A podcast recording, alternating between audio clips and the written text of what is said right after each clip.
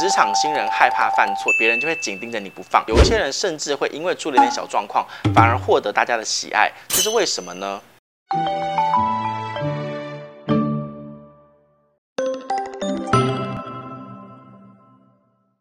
？Hello，大家好，我是冒牌生。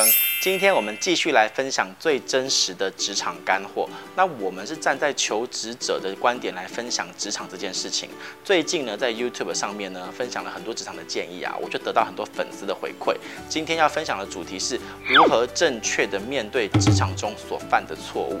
前几天呢，就有一个读者刚好来信，他说呢，在公司不小心犯了一个错，这让他很紧张跟焦虑，甚至不知道该怎么面对。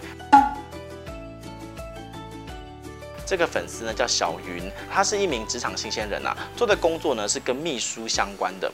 他说前阵子呢，公司在年会的时候，他负责整合执行长的汇报的内容哦。但他在会议刚召开的时候才发现，执行长的稿子他把公司的营业额少打了一个零，这是一个很严重的错误吧？而且这个大型的会议几乎所有人都出席了，执行长已经拿到稿子了，他是最后一刻才发现自己的错误，让他整场会议都坐立难安，不晓得怎么办。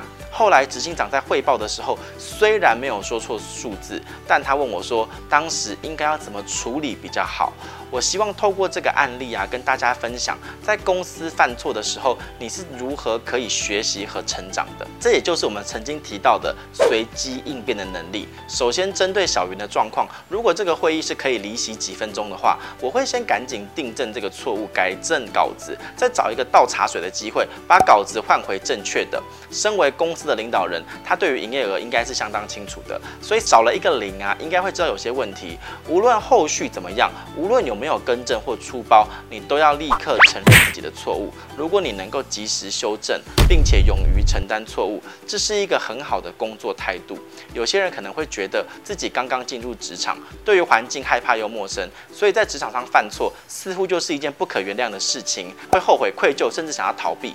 但这样真的正确吗？其实每个人都犯错，无论是工作上或生活上，就算你相当细心、经验足够，也会有犯错的时候。既然犯错，它是一件无可避免的事情了。那犯错以后，你应该怎么去面对？这才是最重要的。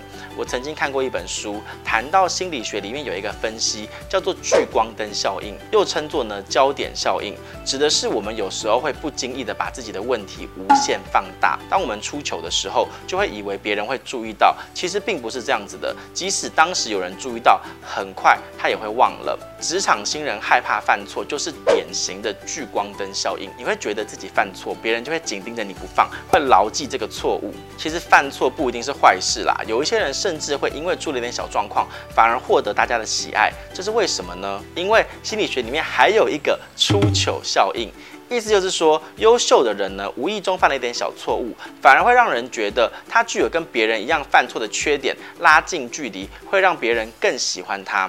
好啦，说真的，安慰的话我讲完了。但是重点是在职场中犯错，我们要如何坦然的面对？我觉得有三个方式呢，可以帮助到大家。第一，不犯错的人反而看起来特别平庸。成功的人就是不断的在经历失败，再从这些错误中学习。想要获得成就，就应该要勇于尝试。美国的职场专家呢，凯瑟琳曾经说过：如果你没有时不时栽个跟头，那就代表你没有在尝试新事物。也就是说，你没有拼尽全力，只有处在舒适处，才会所有的事情都得心应手。一旦你离开舒适区，那就意味着你必须要面对失败的风险。很多时候，错误是可以带来成功的哦。想要永远的不犯错，那就只能在同一个范围里面日复一日做着重复又简单的工作。有挑战的工作势必比较容易受挫，但它的果实也会比较甜美。第二，利用犯错的机会来学习。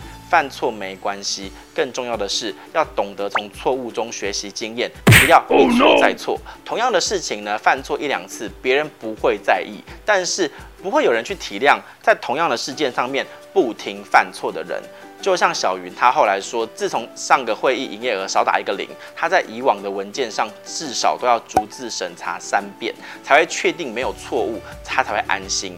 或许这一个细心的态度，可以帮助他延伸到其他的工作上，让他从错误中学习，也未尝不是一件好事。聪明的人呢，会接受自己犯错，也会反思自己为什么会犯错，然后想办法弥补，找到解决的方式。确保未来呢不会犯一样的问题。最让人担心的就是害怕自己犯错，在犯错之后只想着如何推卸责任，并且逃避这件事情。或许你不肯接受自己失败的事实，这样的人自然无法从错误中学习，可能还会在未来继续犯同样的错。所以，如果你能够在某一次错误中吸取教训，那么这个错误就不是失败，而是提升自己的机会。第三个，知错不改，它才是大错误。犯错并不可怕，但我们要重视犯错后的解决行为。大家要分清楚缓急轻重。首先，当务之急是承认错误。找到弥补的方式，降低损失。犯错就是犯错啦。对于这个问题，你就要有肩膀去承担，不可以找借口去推卸责任，不然只会让人家觉得你没有责任心，无法把这个重要的任务托付给你。这样最大的损失还是你自己。所以呢，错误既然造成了，没有人能够倒转时间的啦，也没有人能够事先知道就会犯错。所以当务之急是赶快想好弥补的办法。如果这个弥补的方案有效，也证明呢，即便犯错，你也有能力解决问题，会让老板对你刮目相看。再来才是分析出错的原因，思考未来如何避免同样的错误。这个就需要你有强烈的自觉能力。如果你知道自己犯错，勇于承担犯错，这个证明了你在通往成功的道路上。好啦，最后说一下。虽然我们明白了进入职场会犯错，也思考了应该要怎么样正确的面对犯错这件事情，但是即便有了良好的工作态度，你还是很难避免在职场上被小人搬弄是非。在复杂的职场中，到底要如何分辨小人跟提防这些小人？这个主题是不是很有意思？下一集我们就来聊一聊职场中的小人的八大类型，教你如何分辨谁才是小人。所以，如果你想看下一集，记得在 YouTube 订阅“冒牌生有话说”的频道，并且帮我按赞、追踪、分。享。如果你身边有朋友需要求职或转职的建议，欢迎分享影片给他看。不用问我喽，拜拜。